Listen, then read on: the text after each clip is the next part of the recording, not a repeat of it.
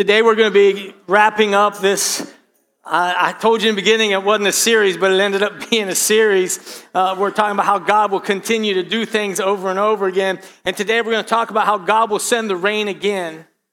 See, in Hebrew, kind of appropriate for today, huh? Hebrews chapter 10, verse 36 says this You need to persevere so that when you have done the will of God, you will receive what He has promised. And, church, God has made promises to every single one of us. He's made us promises, and God is a God who keeps his promises.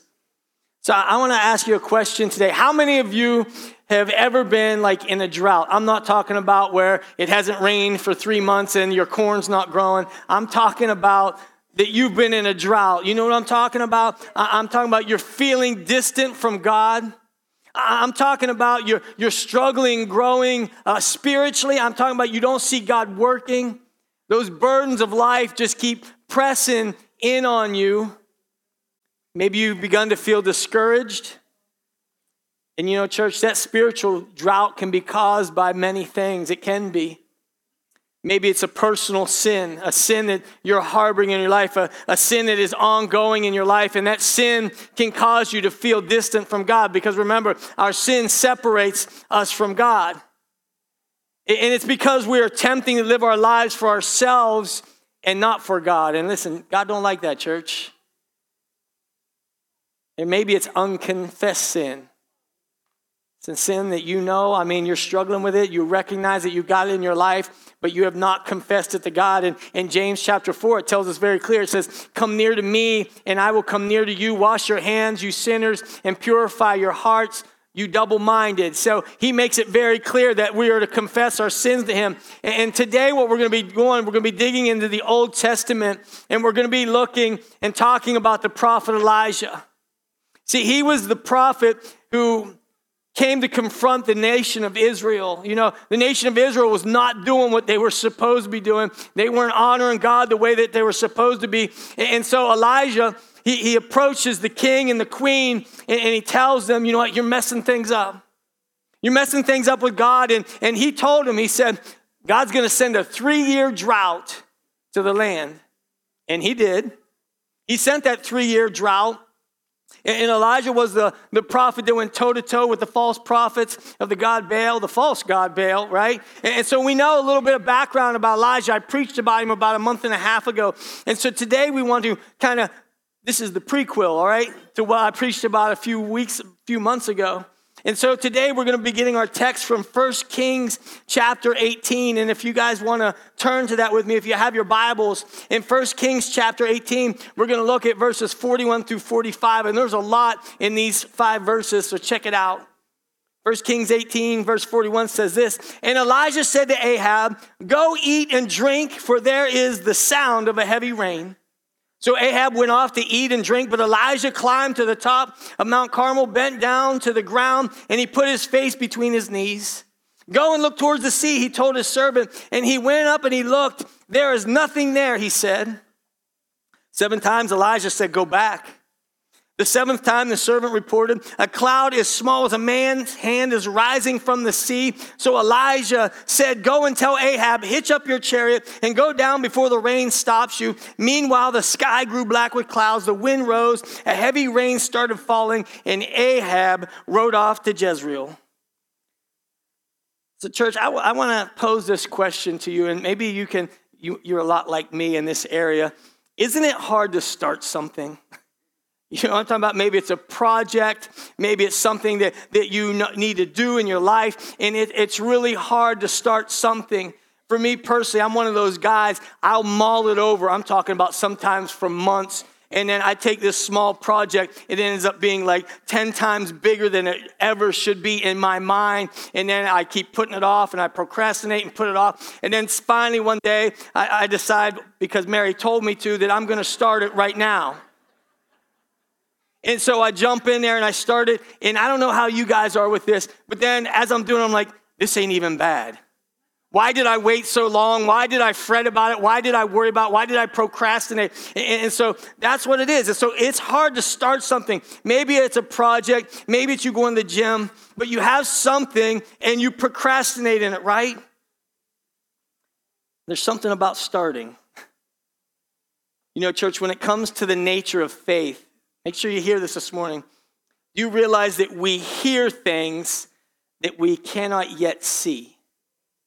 You hear things that you cannot yet see. I want to take you back to 1 Kings 18, verse 41. It says, And Elijah said to Ahab, Go eat and drink, for there is the sound of a heavy rain. He, he's saying there's a sound of it. You can't see it yet, but you can hear it.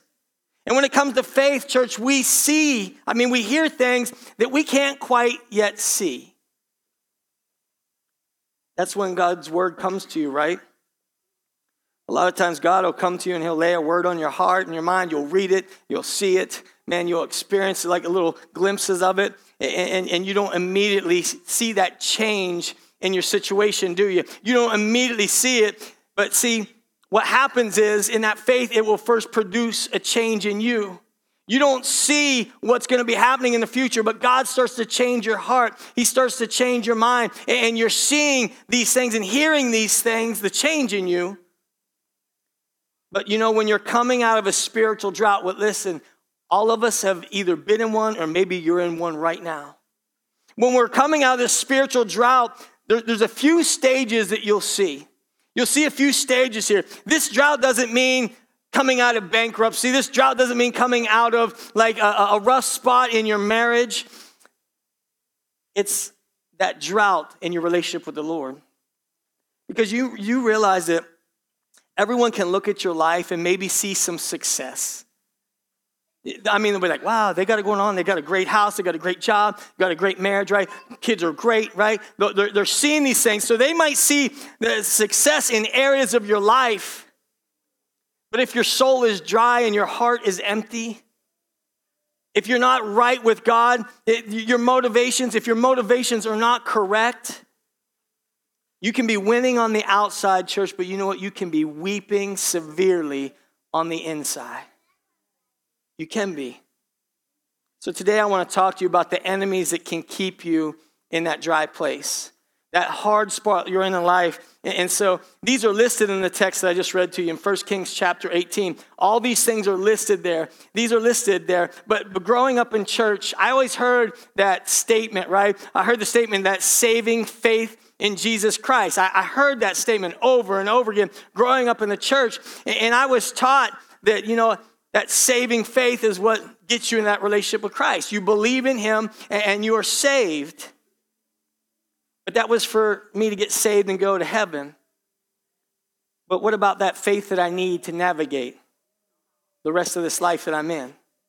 You got to have that faith too, right, church? Because you know what? When I get to heaven, I'm not going to need that faith anymore. I'm going to be standing in the presence of Jesus. There he is.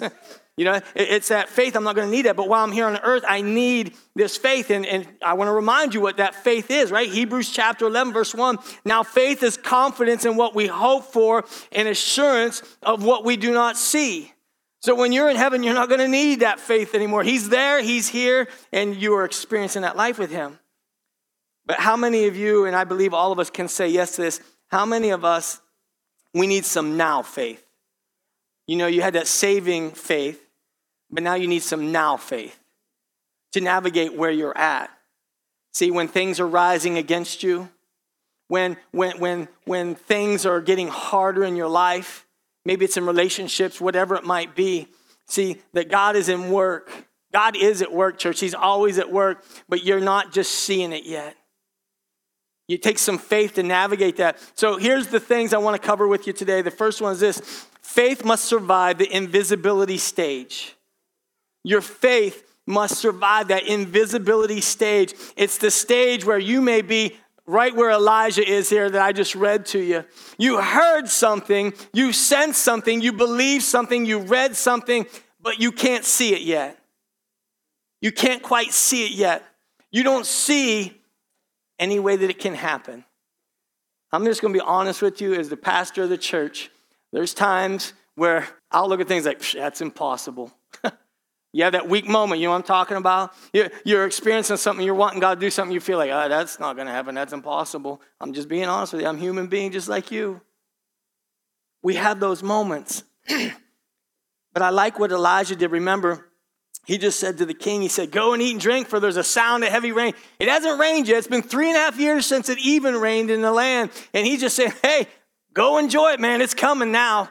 But then in verse 42, it says this So Ahab went off to eat and drink, but Elijah climbed to the top of Mount Carmel, bent down to the ground, and put his face between his knees. I want you to get an image of that. That dude was doing some like incredible kind of yoga stuff, kind of weird, contorting the body. He's standing straight up and he's bending down and putting his head between his knees. And you know what he's doing, church? He's praying. That man just made a statement that the rain's coming and there's not a cloud in the sky. See, he called for that drought. Elijah called for that drought because these people were depending on sources for things other than God. The king and the queen was kind of leading that pack in that one too. The people of Israel, they were depending on sources for things other than God. And anytime, church, you and I, even today, anytime that you rely on a source other than God, He'll cut you off. He won't abandon you, but He will cut you off. Think about how many times for your kids you had to cut them off from something like, you ain't getting no more till you fix that. You're not getting anything more. I, I, will, I'll cut your allowance, I'll cut your free time, whatever it is. You aren't getting anything until you straighten up and you fix it. And see, our God, our Heavenly Father, will do that to His children sometimes. He, he will cut you off, won't abandon you, but He'll cut you off. And He will not allow your life to be supplied by something else that cannot sustain you, church. He won't allow that. You might allow it, but He won't. So He'll cut you off for a while just so you will come back to what you needed all along. Where you'll have that wake up moment. See, that's where Israel is. See, He loves you too much, church. He loves you too much to let you keep going down that path. So Elijah, he's been hiding the whole time. He made the statement, oh, there's going to be a drought coming because of the way you people live. You're a mess. And now I'm going to go hide somewhere. I'm going to lay low because you didn't like what I just had to say. So he's been laying low. And you know what? So when the time came for Elijah to come before the king and the queen again, Ahab and Jezebel, the reason the drought was going on because of their wickedness and their leadership. But he comes before them boldly and he says, The drought's not over. King, go eat and drink. You have a good time because the drought is over. And so when the king goes off to eat and drink, Elijah, can you imagine that weak moment? Have you ever made a really bold statement? Maybe it's in your family, maybe it's at your job. You make this really bold statement, and when you're done, like, oh man, what did I just say? And so Elijah goes up the mountain and he's like, I'm gonna pray about this. I'm gonna pray that this comes true. See, he, called, he told the king the drought was over and it hadn't even rained yet. And so he goes up and he buries his head, he closes his eyes, and he believes in his heart what he has spoke will come to pass. Check out verse 43 with me here. And he said, so he tells his servant, he says, go look toward the sea, he tells his servant. And he went up and he looked, and there is nothing there, he said. Seven times Elijah said, go back. So he sent his service up there, his servant up there. And so this guy goes all the way up the mountain. And listen, church, he wasn't just walking like to the back door of this building. My man goes up the mountain and he looks out to the sea and he sees nothing. There's no rain coming. And he says, There's nothing there. So he comes back down to Elijah. There's nothing there. Sorry, buddy. There's nothing there. And Elijah goes, Go back up again. I'm going to stay here and I'm going to pray. You go back up again. See, church, something is happening when something when nothing is seen. Do you realize that? God is still doing something. The, the, the, the servant saying there's nothing there. If you remember anything about your fifth grade science class and the rain cycle that they taught you, right? There's something happening. Before you see the cloud form in the sky over the sea, the water is evaporating and going up into the air. So even though you don't see it yet, there's something happening before that storm comes. And Elijah is counting on this. So his servant, maybe he was thinking like, yeah, Elijah, you might want to go tell the king to back off on the food and drink because there ain't no rain. I'm sure he's thinking something like that. There's nothing happening. The drought isn't over. And you realize, church, the start of something, listen to me this morning, the start of something always feels like nothing. It feels like nothing. It feels like nothing is going on. Do you know what this church started with here? Nothing. When this church was formed here in Wellsville back in the 1800s, they started with nothing. Do you know what the disciples packed the day that Jesus went and he preached to the 5,000 men and all the women and children? Do you know what the disciples packed in their cooler for that day? Nothing. Nothing. How many of you this morning, you're in that nothing stage? You know what I'm talking about? That you're praying to God, like, Lord, I want to see this happen. You know, Lord, you know the desires of my heart and this is what I'm looking for, but you're seeing nothing. How many of you are in that nothing stage? Maybe the doctor said there's nothing that they can do. You know what? Maybe, maybe, maybe as a little kid, your parents told you there is nothing special about you. Maybe you have just been hearing and hearing over and over again that nothing is going to work out for you. Church, the invisibility stage is hard. When you can't see anything, it's difficult to navigate through it. You know what you heard. You know what you heard from God's word. You know what you read in God's word. You know what you have sensed in your heart by the Holy Spirit. But you know what? When you see the opposite of what you have sensed, it's hard. It's hard. How hard is it to be to be believing in God and he's doing something but you see nothing? How difficult is that? Maybe it's the more you pray, right? You tell, you hear it all the time in, in church, you know, you go pray about that. You, you take it to the Lord. You, you, you, you go right to the throne room, right? You, you do that, absolutely do that. But the more you pray, man, for your children, the wilder they seem. That's hard. There's no way forward inside. You're praying over your finances, like, Lord, I'm giving you my finances. You know, you're tithing, you're doing everything that you're supposed to do, and yet you're still not seeing anything. And it's nothing. How hard is that, church? Whenever it is in your life that God told you He was going to start something and you don't see it yet, that nothing is hard to navigate. So in verse 43, I want to remind you Elijah told his servant, he said, Go and look towards the sea. And he went up and looked, and there is nothing there. He said, Seven times Elijah said, You go back. You go back. Church, there's something about that number seven, isn't there? All through God's word, there's something about that number seven. Seven times God told Joshua, You march your army around that Jericho. Seven times he told him to do that. Seven times Elisha sent Naaman to bathe in the river Jordan so that he could walk again. Seven times that happened. And we could go over and over and over again. And Elijah, he said seven times he made his guy run to the top of that mountain and still Nothing. Nothing. So, how is it to wait on God? How is it to wait on God? This is how faith feels. That is how it feels when you're waiting on God to do something. This is how faith is in that dry season, isn't it? You feel, I mean, picture, picture that servant running up the hill. He scans and he looks and he runs back down and he's like, nothing yet, go again run up, run back down. Man, all those times he run, that boy was tired, I'm telling you. Had to have been. He was tired. He was worn out, out of breath. I don't know what's going to give here. How many more times is he going to make me go up there? How many of you feel that way in that dry season with God when you are praying hard, like, Lord, I want to see this happen. You, Lord, can you make this happen? And you're seeing nothing. But see, this is how it feels when you hear the sound, but you don't have the sight yet. It's exactly how it is. See, it's coming, but you can't see it. See, Elijah, he's not moving. He's staying there. Every time he sends his boy back up to check it out, he's sitting there praying. He's doing his part. Still nothing, right? Nothing. Church, when you still see nothing, right? I want to tell you, you sing again.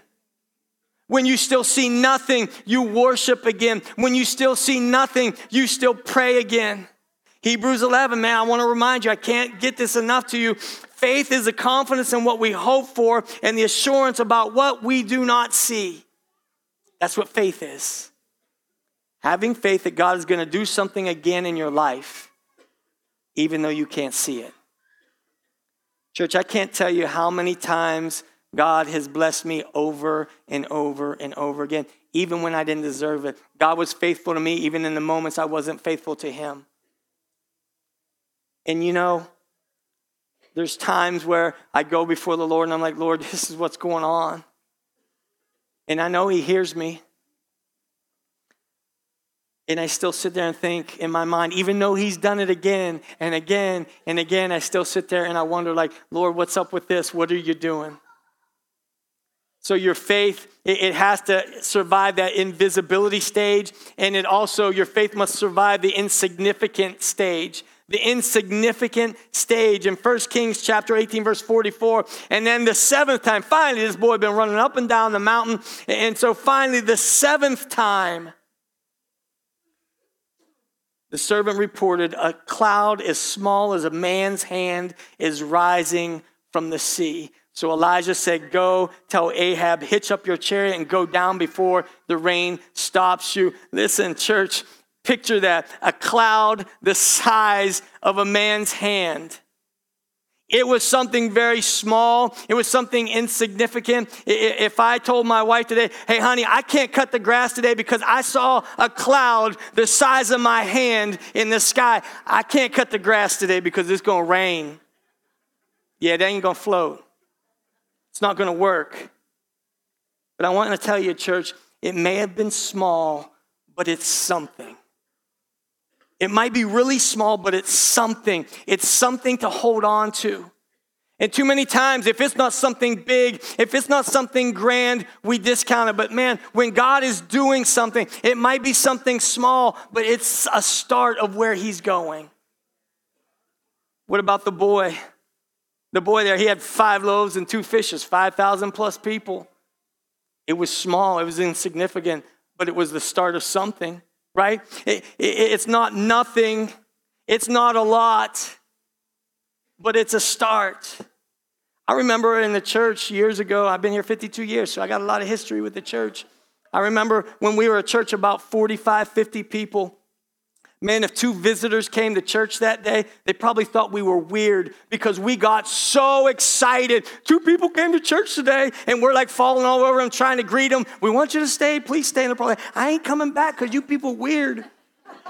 You're all up in my grill, right? And we was so excited that two people came to church. What a big deal that is. And if I went and told someone today, today, this Sunday, two new people came to church, you're like, there's always new people coming to church. It's not that big a deal. Church, it's something where God is starting something. We have to look at things differently. Celebrate the small starts. You don't be negative. Don't be negative when God's doing something. You celebrate those small starts. When I first became the pastor here 13 years ago, and, and I'm a marketing guy. I went to school for marketing and finance, worked for Coca Cola all those years in those departments, right? And, and, and I'm a marketing guy, and I something caught my eye an, an outreach program you could do for your church. You pay this company X amount of dollars, they give you all the addresses for the area around where your church is at. They'll even create the postcards. And so I convinced the board, we got to do this. I know it's a little bit pricey, but we're going to do this, man. The floodgates will open, people will come here. So we got the church ready, we got the cards sent out, and I'm ready, man. I wake up Sunday morning. I'm so excited, like a kid at Christmas. And I'm so I'm like, that church is gonna be jam-packed. It's gonna be so filled with people. And I couldn't wait to get down here. I got down here early, preparing. I remember literally going out in the parking lot, picking up papers in the parking lot. I wanted to look good for all of our visitors. And you know what? Church started. There was one new visitor. I was so devastated. And so I put on my smile. It was hard. But when I put on my smile, I went down and I introduced myself. Her name was Muriel Dalrymple. I went down and introduced myself to her, and she goes, This is so crazy. She showed me the card that we said, I've been thinking about going to the church, and how did you guys know I wanted to come? And you sent me this card. I went, Ah. It was a marketing company. But we welcomed her with open arms. She, she came to church for a short period of time. She realized that she needed to be saved. She accepted Jesus Christ. She was baptized. And man, what a cool day. But here's the kicker, church. Literally, a few short months later, she had a brain aneurysm and she died. But we took hope in the fact that she was saved. that one little thing that I was so miserably upset with, that small start, do you realize it meant an eternity to somebody? That meant an eternity for somebody. And today we can celebrate that she is in heaven because of that one thing that I thought was a failure. I'm like, Lord, come on. She is there. It was for her. It was worth every penny we spent. Church, everything God does is significant. Every single thing. God is purposeful. He's just not like flying by the seat of his pants. He is a very purposeful God. Everything God does is significant. Just because it's small doesn't mean it's insignificant. Elijah, right? He's saying, There's a cloud as small as a man's hand. We better celebrate. You go tell the king. He better get ahead of it because if he don't, he's going to get caught in that, that downpour of rain that's coming. Church, I want to encourage you today to start looking at things, even though it's small, as it's significant. I'm talking about the little things that God's revealing to you. It means something, right? It means something. Start looking at those things, pay, praying for this small, this small thing, for, that God continues to develop it. You know, I'm, I'm talking about the, the littlest thing in your life. That God's going to do something with it. You know, when my kids were growing up, I used to love to do this to them. And, and basically, I love to torture them. I'm going to be honest with you right now. They'd be like, Dad, can I have a glass of pop? I'd be like, sure, buddy. I'd get the largest glass that we had in the cabinet and I'd pour it down their eyes. Like, oh boy, he gonna fill that thing up. And I would pop open the, the top of the bottle and I would go, blip, a little drip in there. And they're like, are you serious? I'm like, you said you wanted some pop. There's your pop. It's small, but man, you said pop. you didn't say how much, so you wanted it. And eventually I give them more after they cried for it. I'm, I'm still repenting for that one, okay? I, I did like it, I gotta be honest. So God's working on me. I would give them some more, but man, it was to teach them you, you be thankful for that little small piece. You be happy of that, that small things, right? Church, pray for those, those small things that maybe seem insignificant. You know, changing your kid's diaper, man, that is significant. Things moving forward in a relationship, that is significant. You know what Satan wants to do? He wants to get you to leave your assignment, the assignment that God has given you, telling you that the things that are happening is insignificant and it's not working. That's what the enemy wants to do. But see, God's start in your life is significant. Every start has a purpose and has a meaning. How many of you ever wanted a brand new car and you went and picked it out? And you're driving around, and like within two weeks, you see like 50 of the same exact car and you're thinking that you're so cool that, that the, the Ford Motor Company did this big marketing push because you bought it and you're such an influencer that they poured 50 more of them into this market. That's not how it worked. You're special, but you aren't that special. You know what? Here's the reason you started paying attention. You never noticed all those cars. They were there before. You never noticed those cars because you weren't paying attention. You weren't paying attention to it at all. You started seeing it when you started searching it out. That's when you started seeing it. Church, you want a life that matters? Listen to me. Do you want a life that matters? Make your life matter then. Make your life matter. This is significant. It, it, it's a cloud the size of a man's hand. It's a start. It is a start. Something, church, something just surviving and making it. You realize that's a start. That's God doing something in you. The enemy, what he wants to do is destroy you, right? So Elijah sees a small cloud and he begins to run ahead of the king's chariot. He wants to run ahead of it. You realize if the enemy can't destroy you in the invisibility stage and the insignificant stage, then the only thing that he can do after that is to keep you from receiving God's blessing. He wants to rob you of the blessings that God has for you. See, he can't keep God from bringing the rain but and, and to stop the drought.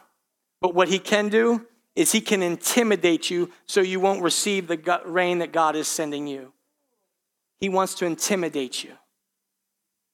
See, your faith must survive the intimidation stage. Your faith has to survive it. See, here's what happens when Elijah should have been celebrating the storm. In, chapter 18, when Elijah should have been celebrating that storm, I take you over to chapter 19. And I want to read to you right now, 1 Kings chapter 19, verse 1 says this Now Ahab told Jezebel everything Elijah had done and how he killed all the prophets with the sword. So Jezebel sent a messenger to Elijah to say, Mind you, mind you, if Jezebel really wanted to kill Elijah, she could have. She was sending the messenger just to scare him. She was trying to intimidate him. And so she says this May the gods deal with me, be it ever so severely. If by this time tomorrow I do not make your life like that of one of them, she said, I'm going to kill you. In verse 3, I want you to get this Elijah was afraid and ran for his life. I want to tell you something, church. If you read in 1 Kings chapter 18, all of that. You can even sneak back a little bit into 17. I never thought by reading those two chapters that you would ever see that from Elijah. I never thought that we would see that after all he had witnessed of what God did through him. You know, I can't believe that he thought that maybe because the queen could kill him, that he would run. So that's why she sent the messengers in to scare him and intimidate him. Church, Satan cannot curse what God has blessed. I want you to understand that this morning.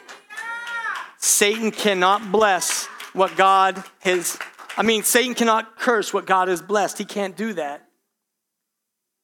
If Satan could have kept it from raining, you better believe he would have, but he couldn't. So all the enemy has left is this intimidation. Church, you realize he wants to intimidate you? So here he is. He intimidated Elijah by sending the, the queen sending a message to him. And what did Elijah do? He ran. He intimidated him and he ran. So now Elijah is running from the same rain that he prayed for. He's running from the very same rain that he prayed for. And, you know what? The man who was running towards the rain is now running away from the rain through the enemy intimidating him. There are some people who are here today. I believe it's with all my heart. There are some of you here today, you are running away from the rain. You're running away from God's blessings in your life. You're running away from it. You're running from God's blessings. You're running because the enemy has convinced you that this is all you can do is run. You are running from something that has already been defeated you are running, church, from shame that the cross of Jesus has already taken care of. You are running from a power of sin that has already been broken, but you haven't received it. You're running from situations that God has already worked out from you, for you, and you're running from it. You are running from an outcome that you and I, neither one, have to fear. But yet we run. See, God is going to deal with the Jezebels. He is. He will deal with those Jezebels. He's going to deal with the enemy. The Bible already tells us where it ends up for him. So, why would we run, church? Why would we run from the blessings of God? See, when you run from resistance, when the enemy puts resistance in front of you, when you run from that resistance, you are running from the rain. You're running from God's blessings. When you run from the battle, church, you are running from the rain. The enemy's to fight you. You better believe he is. The word tells us that. But you have everything you need to do battle against the enemy. Everything. It's called the full armor of God. You have everything you need for that. And when you run from the problem, you run from the promise that God has from you, for you. And when you run from the problem, you also run from the harvest that God has intended for you. So, this morning, as the praise team comes up here, I want you to think about how many of you are running this morning. How many of you honestly are running from the blessings that God wants to give you? Maybe the enemy has thrown a few roadblocks in your way, and you're like, oh, that's it, it's over, it can't be done, and you're running when God has made promises to you. He has promised you this, church, He will never leave you nor forsake you. Made that promise. He told you He wouldn't. How many of you this morning, you're ready for a new season of life? I'm talking about how many of you get depressed in the wintertime and all that cold and darkness, right? And then God sends the spring every year, He does, and it lightens everything up. Man, things come back to life. Do you realize that that's what God wants to do in your life? He wants to give you a brand new season, one with light, one with life. That's what He wants to do. How many of you this morning are ready for the rain? I'm talking about a rain that's going to end the drought and bring life back to a relationship with you and your Heavenly Father. How many of you this morning are running from what God has for you? Church, I want to tell you something. He's offering you a brand new life in Christ. You want to talk about a rain? There's going to come an end to drought. I'm talking about you've been living a lifetime outside of Christ. You've been trying to do it on your own. You're failing miserably because we all do. You can't do it without Him. And He's saying, I want to bring the rain to bring life into your life. He wants to bring that, right? A brand new life in Jesus Christ. And here's where it comes from, church it comes from you stop running. That's where you're going to receive that. You stop running. Man, some of you are like me, you can run a marathon sometimes away from God. And He's saying, Why are you running from me? And here's the wild part He will hunt you down.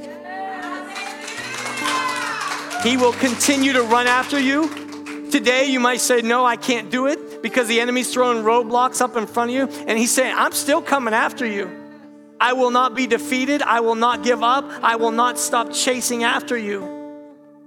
Church, that's a good thing, by the way. So this morning, maybe there is somebody here who needs a brand new life because you've never accepted Jesus Christ. Let today be the day. And for the rest of you believers who are here, for the rest of you here, are you having panicking moments right now, like Elijah? The enemy throws one roadblock up in front of you and, and, and, you're falling apart and you're thinking God's not there and you're wanting to run away again. And God said, No, I'm standing literally right beside you. I'm ready to do battle with you. I've not only given you everything you need to do that fight, I'm going to be right beside you and I will handle this. Maybe you need to be reminded this morning. So, as we close out this service, anybody who needs prayer, if there's anybody here today who needs that saving grace of Jesus Christ, let today be the day I want you to come forward. There will be people up here to pray with you. But here's what you got to do you got to stop running from the rain and enjoy what it is that God wants to pour down on you. How about it, church? Let's stand together and let's sing. But I want to encourage you to respond this morning.